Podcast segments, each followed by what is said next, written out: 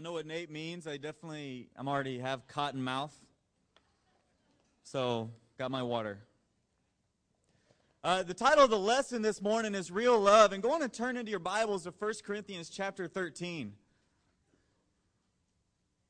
Figure if we're going to talk about love, we might as well start with the chapter on love.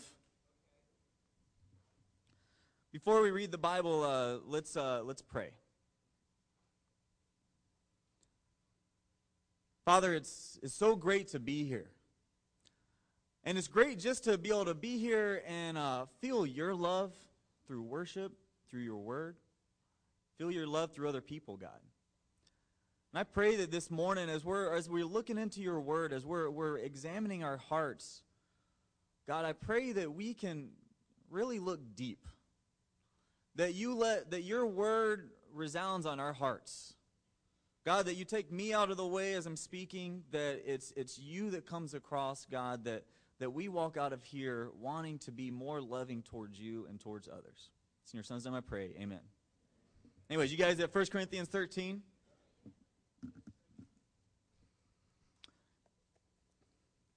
Verse one, he says, "And now I will show you the most excellent way. If I speak in the tongues of men and of angels, but have not love, I am only a resounding gong or a clanging cymbal. If I have a gift of prophecy and can fathom all mysteries and all knowledge, and I have faith that can move mountains, but have not love, I am nothing. If I give all I possess to the poor and surrender my body to the flames, but I have not love, I gain nothing. Love is patient, love is kind. It does not envy, it does not boast, it is not proud, it is not rude, it's not self-seeking, it's not easily angered, it keeps no record of wrongs. Love does not delight in evil, but rejoices with the truth. It always protects, always trusts, always hopes, and always perseveres." Love is such a big word. It's only four letters, but it's such a big word. And one of the things, I know each one of us do this, we throw this word around a lot. We'll say things like, "I love cheesecake." "I love football," or sports, or this team. "I love my wife." "I love you, man." You know, we, we, we say these type of things. And, uh... not bagging on that, but when we say it, it always means some, something different. You don't love cheesecake the same way that you love your wife, or you shouldn't love cheesecake. You know, and I, I just feel like it's appropriate that we talk about love this morning. First of all, it's Valentine's Day weekend. And um, so, you know, that's just a great time where you get to celebrate break, celebrate love with that, that special someone. You know, we just had an amazing wedding last night, just a great celebration of love between Matt and Brittany.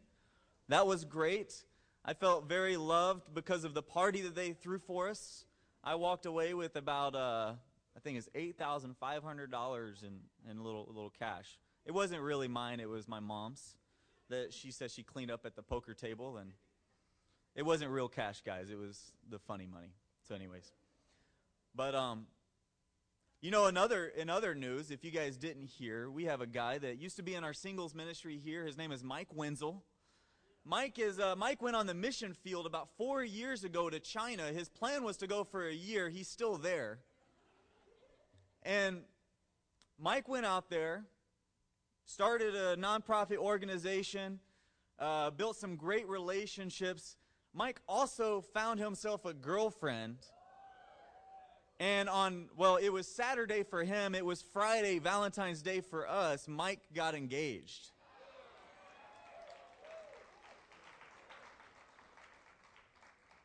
And I was so encouraged. I got to talk to Mike yesterday. Well, when I Mike called me last night, and I was like, "Hey, Mike, what are you up to?" And I was like, "Oh," he's like, "I just got home from church."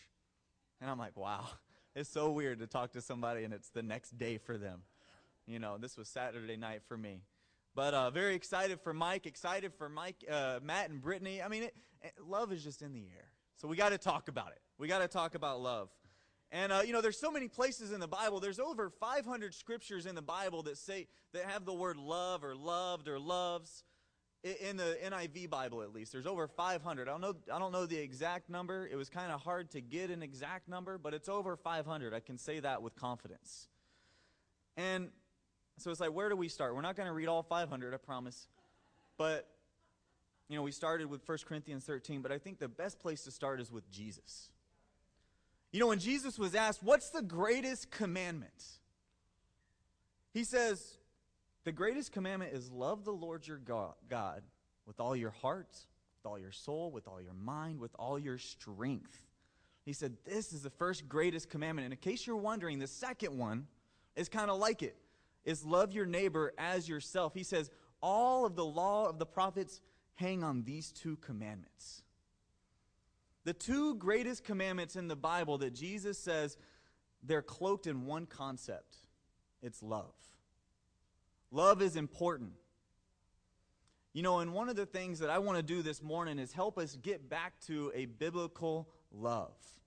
Because the world doesn't teach a biblical love. You know, the world has, you know, all their different love songs. They have all their different love shows. You know, I'm not, I don't even know all of them. I try to stay away from some of that stuff. But the world is polluted with their own version of love. And the biblical version of love, we just read First Corinthians thirteen, the biblical version of love isn't just a feeling. Uh, there, there is feeling in there, but these are action words. Patience, kindness, perseverance, trust, these are action words. Love is an action word. It's not just a feeling. Anybody ever heard of D C Talk? You guys remember D C Talk? I'm kind of dating myself a little bit. I know the campus hasn't heard of D C Talk, or the teens probably. They're like a nineties Christian rap rock group. nineteen nineties, might be nineteen eighties or something anyways. But they had this song out that was called Love is a Verb. And, uh, you know, verbs are action words, in case you didn't know that, or in case you forgot. But, but it's so true, because the society will teach us that love is a feeling, but no, the Bible's version of love is action. You know, and I'm gonna we're gonna spend most of our time in John chapter uh, John between John thirteen and John seventeen.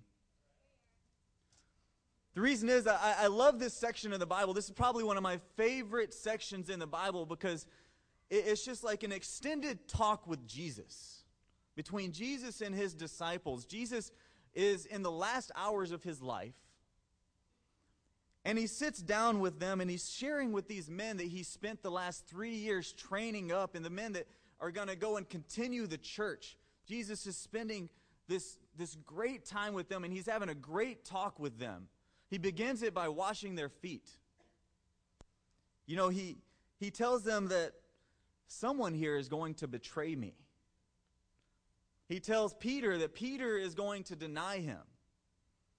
And then he tells them that the Holy Spirit, there is a Holy Spirit that's coming, but in order for it to come, I have to leave. I mean, Jesus, I mean, can you imagine being in that talk with Jesus? That's kind of an intense discussion. I was like, Jesus, I thought we were just sitting down for a meal here. Here you are washing my feet. You're telling me that someone's going to betray me. One of us, they're going to betray you. I'm going to, you know, Peter's going to deny you. Uh, that you're going to leave, and we're going to get this, this, the Spirit. What, what are you talking about here, Jesus? Like, I mean, that would be a tough thing to hear, but, you know, John thirteen through seventeen, I want to encourage everyone, after you leave here, go back and read it, because it's just a great window into the heart of Jesus. And the whole time that he's talking, he's, he's helping them understand this higher standard of love. And point number one about real love is real love requires obedience. Uh, go to John chapter fourteen. We're going to jump around a couple of verses here really quick. In John chapter fourteen, verse fifteen, Jesus says, if you love me, you will obey what I command. In verse twenty-three, he, he says, Jesus replied, if anyone loves me, he will obey my teaching. My Father will love him, and he will come to him and make our home with him. He who does not love me will not obey my teaching. These words you hear are not my own. They belong to the Father who sent me. And then in John chapter fifteen, verse nine, he says, "As the Father has loved me, so have I loved you. Now remain in my love. If you obey my commands, you will remain in my love, just as I have obeyed my Father's commands and remain in his love. I have told you this so that my joy may be complete in you and that your joy may be complete." Love requires obedience, and Jesus, almost like unapologetically, he just says, hey, if you want to show me love, the way to do it is by obeying my commands. And if you've ever wondered, how do I show God love? Here it is. It's plain as day. It's just obey his commands. Now, we, we show love to God his way. And I appreciate this. I appreciate that Jesus actually says this, like, you want to love me? Obey my commands. You know, it's Valentine's Day this weekend. Or uh, this weekend is Valentine's Day. Wait, excuse me. This is Valentine's Day weekend. And, and I want to give some free advice uh, to, you know, some of the teens, the campus, some of the singles, that when you have a Valentine and you want to encourage them, you, sh- you encourage them, you show them love by the way that they want to be shown love, correct? You know, I can't tell you what me and LaShayna are doing for Valentine's Day because we're actually celebrating it today. Um, we had a, we've had a busy weekend, you know, with the wedding. We had a party, a campus party on Friday night, so we decided the best time to celebrate Valentine's Day is today, and LaShayna doesn't know what we're doing, so um, I'm not going to tell you guys, but I can tell you one thing that we're not doing, some things we're not doing. I can tell you we're not going camping.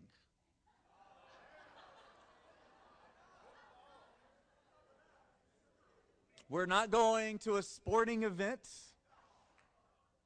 We're not gonna we're not gonna sit at home and watch Braveheart, and it's not gonna happen. Do you know why?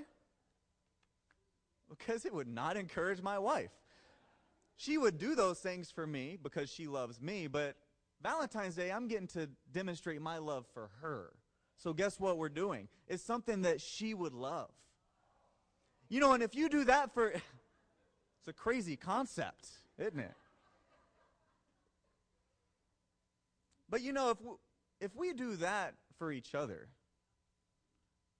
it shouldn't be surprising to us when God says, hey, this is how I want you to show me love. I need you to obey my commands. That's how you show me love. It's simple, but we can get lost in it sometimes. Sometimes we don't like to acknowledge it because it does have serious implications. Because what it implies is that when you don't obey his commands, you're not showing him love. That's serious implications right there. He says, you need to obey my commands, even the hard commands. Like love your enemies. That's a tough command. Serve the poor. Sometimes that's a tough one because it requires you to step outside of your comfort zone. Nate felt called to go on the mission field. I mean, when you feel that type of calling, like that's God calling you to do something, it's like, okay, I need to be obedient to this. Using your talents and your abilities to further the kingdom, repenting of your sins, that is a command. Not always easy, but it is a command. And when we repent of our sins, we are demonstrating love to God. Honoring and respecting your parents. Not always fun, not always easy, but it's still a command. Treating the opposite sex with absolute purity. This is a command in the Bible. How are we doing at obeying the hard commands? And each one of us have something that's a little harder to us. But how are you doing at obeying the hard commands? Now I want to talk a little bit about, about this idea of obedience, because if you're like me, there, there's, there's like an uh, inner struggle when it comes to obedience and loving God, because in my heart, in my mind, I know that I cannot get to heaven just by doing a bunch of things. I cannot get to heaven by just following all the rules. I know that. So when Jesus calls me to obey all the commands, and that's how you show me love, you guys see this battle that you can have. It's like, well, I want to show you love. I want to obey these commands, but what about the heart, Jesus? What if I don't feel like it? I mean, what if I don't feel like praying? Does it mean I still have to pray? I mean, and this it's just one of those things that for me, I've got like, I'm a more performance mentality type guy. Like, I feel like the more I do, the, the better I am, or the better God looks at me. So I constantly have to remind myself that, you know what, God loves me no matter what, no matter who I am, no matter how I'm performing. But I've had to wrestle with this, and I know many other people wrestle with this type of concept, and And I don't think Jesus wants us to believe that we are saved by just keeping all the commands. So what do we do with this when he says, obey my commands, and that's how you're going to show me love? I mean, like, what do you do with this? I think we have to remember that our obedience is an expression of love towards God. The motivation behind our obedience is love. So if you're having a hard time with obedience towards his commands, where do you start? Well, you start with the greatest commandment. You start with love. You start with checking your heart there, like, how is my love for God? Because when you really love God, obeying the commands aren't that hard. You know, First John five three says, you know, if you want to show me love, you obey my commands, and my commands are not burdensome. Now, to someone that is just thinking, okay, I just need to perform and perform and perform and obey and obey and obey, they are burdensome. But when you really have a biblical love towards God, when it's all your heart, all your soul, all your mind, all your strength, the commands aren't burdensome. It's a demonstration of his love, of your love. Just like when I asked LaShayna, hey, honey, how can I help around the house? What's going to make you feel encouraged? What's going to make you feel loved? The answer is normally pretty much the same. And it's things I don't like doing. It's taking the trash out. You know, I live in an apartment complex, so taking the trash out, it requires some walking, some journeying. And if you got a lot of trash, then, you know, that's a couple trips. You know, and that's how, you know, I show her love that, you know, and sometimes that's the way it is. You know, the other, I asked her, what else can I do? She said, well, you can unload the dishwasher. Oh, okay, I can do that. That one's not that bad, but the trash one I don't like. But you know what? I do it. That's my chore at our house, among others. And you know what I love about you know what I love about Jesus here in verse in uh, verse eleven. He says, "I've told you this so that my joy may be in you, and that your joy may be complete." He says, "We're complete when we obey his commands." If we want to have joy, if you want to have joy, we have to stop fighting God, humble ourselves, and obey his commands. First Peter five five, it says, God opposes the proud and gives grace to the humble. It takes humility. And let's be men and women of humility, and remember that when we choose not to obey God's commands, we are choosing not to show love to God. Point number two is love requires loyalty. Verse twelve of John chapter fifteen, it says, my command is this, love each other as I have loved you. Greater love has no one than this, that he laid down his life for his friends.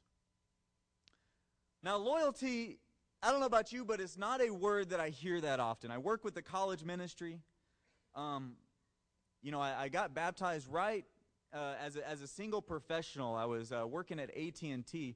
And one of the things that I've learned about the, the newer generation and, and the up-and-coming generation is that they don't, we don't really stick to something for a long time. You know, I mean, it's like where someone goes to a job and stays there for thirty-five years and is loyal to that job. We're always searching for the next best thing. And, um... It's interesting. So, so loyalty is one of those words, we just don't hear it that often. Does that make sense? Wait, I mean, do you guys see that where it's like, man, loyalty, it's one of those words that, that is, we don't see it. But you know what? Loyalty is a big action word. And when Jesus says, love like I've loved, not like Aaron loves, or not like, you know, your, your Bible talk leader loves, he's saying, love like I have loved. Imitate my love. He's making a big statement. He raises the bar for each one of us. He's calling us to unrivaled loyalty. And, you know, loyalty, it needs to be more than just a good quality that we see in people.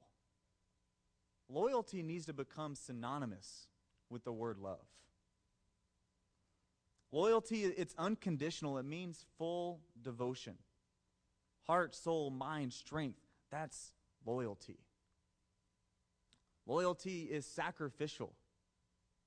Just like what Jesus says, there's no greater love than this, that someone lay down their life for his friends. Loyalty is sacrificial. You know, now loyalty is one of those things that you can't just answer. Maybe you know in your heart, man, yeah, I, I'm not being that loyal.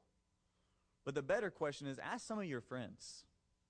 Ask your wife. Ask your children. Ask your boss. How is my loyalty? That's a tough question to ask, I know. But if we really want to show true love, biblical love, we have to be men and women that are loyal. You want to tell a dog? I, uh, I want to tell a story about a dog. I love dogs. And dogs, you know, they're man's best friend. And dogs are known for their loyalty, right? It's crazy, but dogs are known for their loyalty. I wish people were known for their loyalty.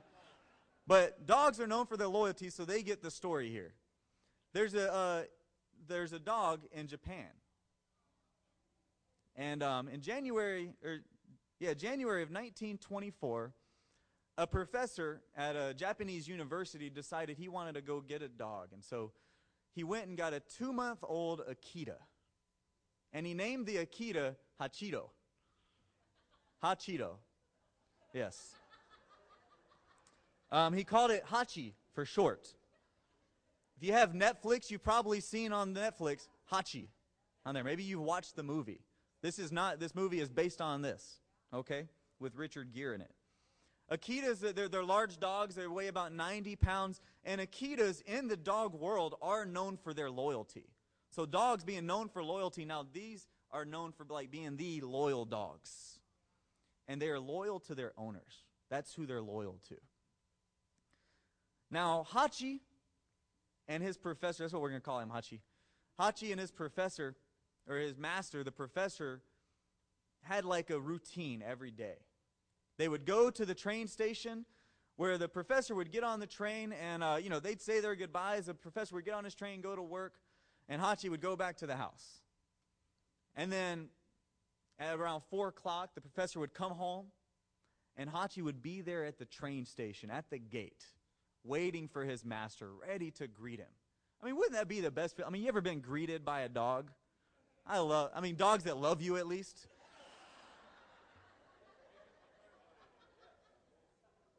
You know, it's like you get that dog, they jump up on you, they're happy. Hachi's a ninety-pound dog. He probably can put his hands on the guy's shoulders maybe or something like that. I mean, it's just a warm feeling. And you can just imagine they had a great relationship. And they would do this every day. Every day, go to the train station. Hachi would go, and they'd say goodbye. He'd go to work, four o'clock, come back. Hachi would be there to greet him every day. That was their routine. And, and if you've ever, if you, if you have a dog, you know that dogs get on their routines. And when they're on their routines, it's a great thing. And this all happened, and about a year and a half later, in May nineteen twenty-five, it was just like any other day. The professor and Hachi, they, they, they go to the train station, and they say their goodbyes. But then, and then Hachi goes home and he comes back and the professor is not there. You see, that day, the professor had suffered from a stroke and he had died. And so Hachi's at the train station and no master shows up. Hachi, if you, get, if you watch this movie, it's a real tearjerker. It's a real tearjerker. Um, Hachi, like, is, is sitting there and no master shows up. So family starts to, they kind of notice this, and so they send Hachi away to, to some family members, not too far away, but they send him away. But Hachi, he's so loyal to his master that he would break out and then run to the train station and wait. And they, they, they, they decide, we can't, they decided, the family members decided we can't keep Hachi, so maybe we can't keep him over here because he's going to break out, we're scared something's going to happen, so, so maybe let's con- try to get back to somebody that's near the train station. So they, They got connected with the gardener, the, the professor's old gardener. and the gardener was willing to take Hachi in. And Hachi every day would, would have his routine. And he would go to the train station and wait. Professor wouldn't come. Every day he would be disappointed. You know, and this happened. And people started noticing. People that were regulars on the train, they started noticing. They see, okay, we see Hachi and we know the professor died. People that, that kind of knew them and knew about the relationship, they started noticing. And so they started to try to care for Hachi. They would give him food. They would try to love up on him. And then eventually, um, word got around and a newspaper article was written about him. Word got all the way around Japan because of this newspaper article, and Hachi became like an overnight celebrity in Japan because of his loyalty. They actually erected a statue at the train station of an Akita in celebration of Hachi, and Hachi was actually at the ceremony when they put the statue up. You know, but despite everyone's best intentions to take Hachi in, to love up on Hachi, Hachi was loyal to the professor. And he would, he pretty much lived his entire life as a stray after that, going to the train station and waiting and being disappointed. He did this for ten years when he died, and then, and then he died. I mean, he, he did it till the last day of his life, waited for the professor, waiting to greet him, waiting for him to come home. You know, today the, ta- the statue still stands, and it is a symbol of loyalty in Japan. There's a ceremony every year, like I said. There's a, there's been a couple movies out. There's some movies in Japan. There's a, there's a movie out here in the U S, and if you go back to Japan, this is actually a very popular meeting spot. People will say, hey, I'll meet you at Hachi, and then they'll get on the train. And there's actually a train terminal, or there's a terminal at the station named after Hachi, Hachido's terminal. I mean, and it's just cool. It's like this one dog inspired so many people. He called so many people higher when it comes to their loyalty. You know, we can learn something from Hachi. Love requires loyalty. It means that we'll be there for each other and for God, both in heart and body, good times, bad times, that we won't give up on one another, that we won't abandon the church body, that we won't allow relationships with people or allow relationships with God to remain distant and cold. That's loyalty. We'll, we'll strive to live out First Corinthians thirteen. We'll strive to be patient. We'll strive to be kind.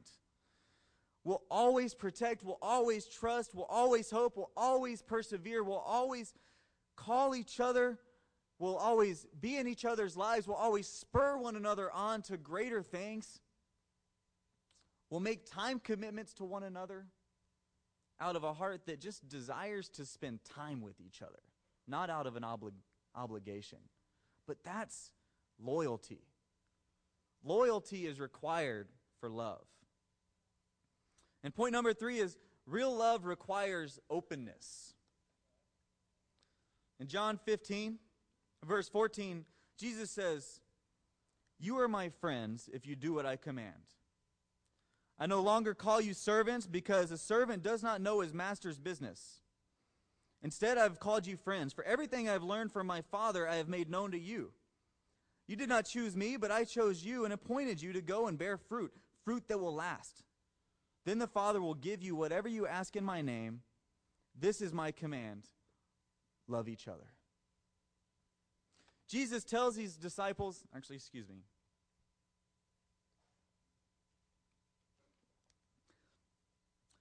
Jesus tells his disciples that, hey, you guys are my friends because I'm letting you in on my business.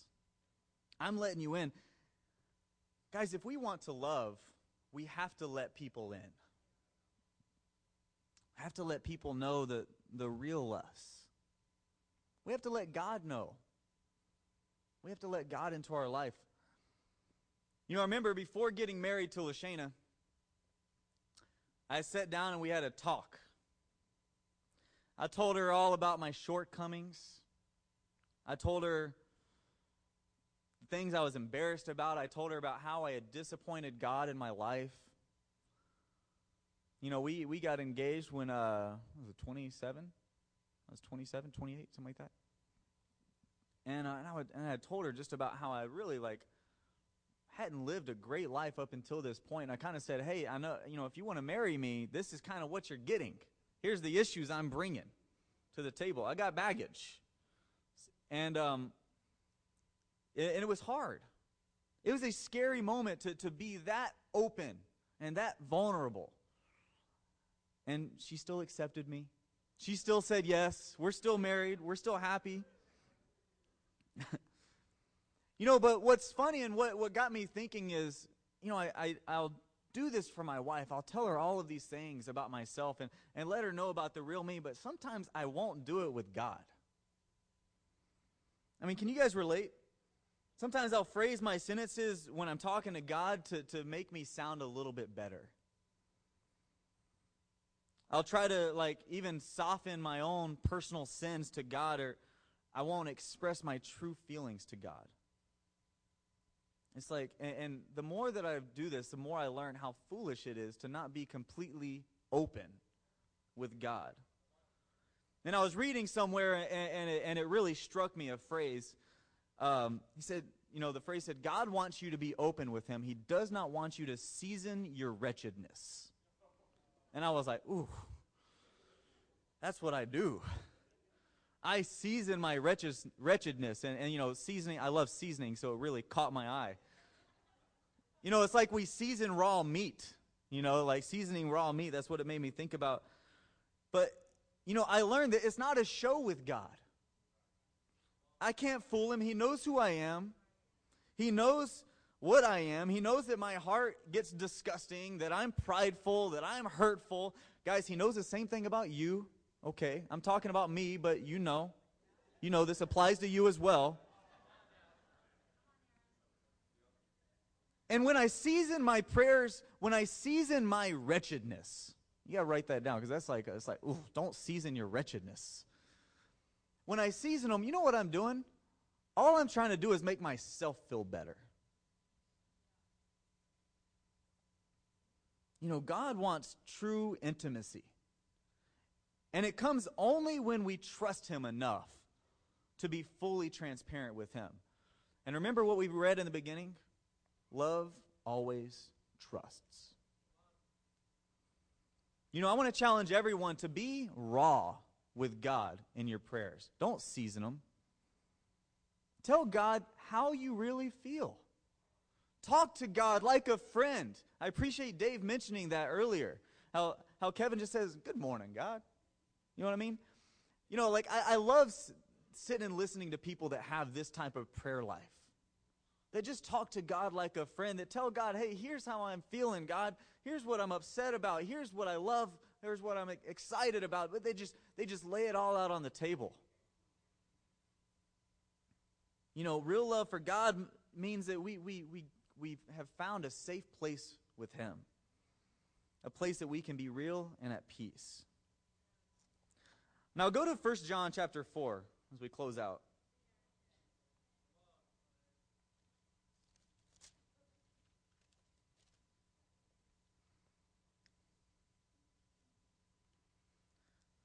First John chapter four, it's one of the smaller books in the back. It's right before Second John and after Peter. This is the same disciple that wrote the book of John. And in verse sixteen, and he, sa- he says, and so we know and rely on the love God has for us. God is love. Whoever lives in love lives in God, and God in him. In this way, love is made complete among us so that we will have confidence on the day of judgment. Because in this world, we are like him. There is no fear in love. But perfect love drives out fear. Because fear has to do with punishment, and the one who fears is not made perfect in love. We love because he first loved us. us. If anyone says, I love God, yet, yet hates his brother, he is a liar. For anyone who does not love his brother, whom he has seen, cannot love God, whom he has not seen.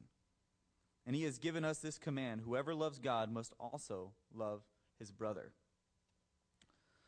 You know, the hard part about openness, and when you read this, uh, you know, it really addresses it, is fear. It's one of the biggest things that cripples our openness. And I don't know what your personal fear is. Maybe you got open about something one day and somebody didn't really respond that loving to you. Maybe you got open about something and uh, it was held against you for a long period of time. Maybe you got open about something and you were kind of like shunned. It's like, ooh, don't talk to that guy or that girl. And I don't know, but, you know, we have these experiences that instill fear in us. And, you know, there's the Bible says there's no fear in biblical love. You know, because love always protects, it always trusts. But, you know, I wanted to, wanted to ask you guys, what do you, what fears do you have when it comes to openness? And I want to challenge everyone to take a leap of faith in this area. Take a leap of faith this week in your openness with God and with others. If you're on the receiving end of the openness, demonstrate First Corinthians thirteen, please. Because it does make people fear. If someone's getting open to you about something, love them. Bible says love covers over a multitude of sins. And guys, it's a sinner getting open with a sinner, okay? You might not have that same sin, but guess what? You do have sin. We can't pass that type of judgment on somebody. Eternal judgment is left up to God and God alone. So openness, I know that there's fear. I feel it myself. I know that other people fear openness sometimes. You know how I know? It's because it's not that it's not a big thing. Openness doesn't happen all the time. But guys, love requires openness. We have to let people in. We have to let God in. Let people in, trust again. And then we'll love again. We and rely on God's power when it comes to your openness. You know, I read a quote and it said, the only thing we never get enough of is love. And the only thing we never give enough is love. And I was like, oh, that's a cool quote. And then I started thinking about it. I was like, you know what? We have more love than we know what to do with given to us. Like, God has shown us more love than we will ever deserve. The problem is our demonstration of love itself. It's true, but it's sad, and we can change it. The church has to change it. Jesus says that the world will know that you're my disciples by the way that you love one another.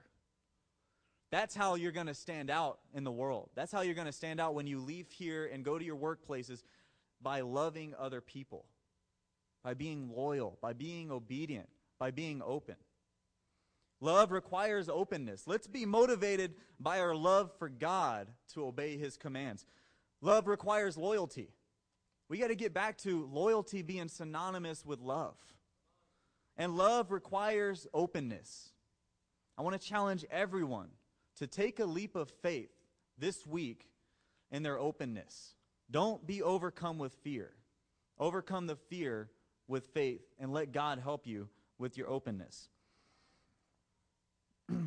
Let's go after the biblical definition of love this week. Amen. Let's stand as we close.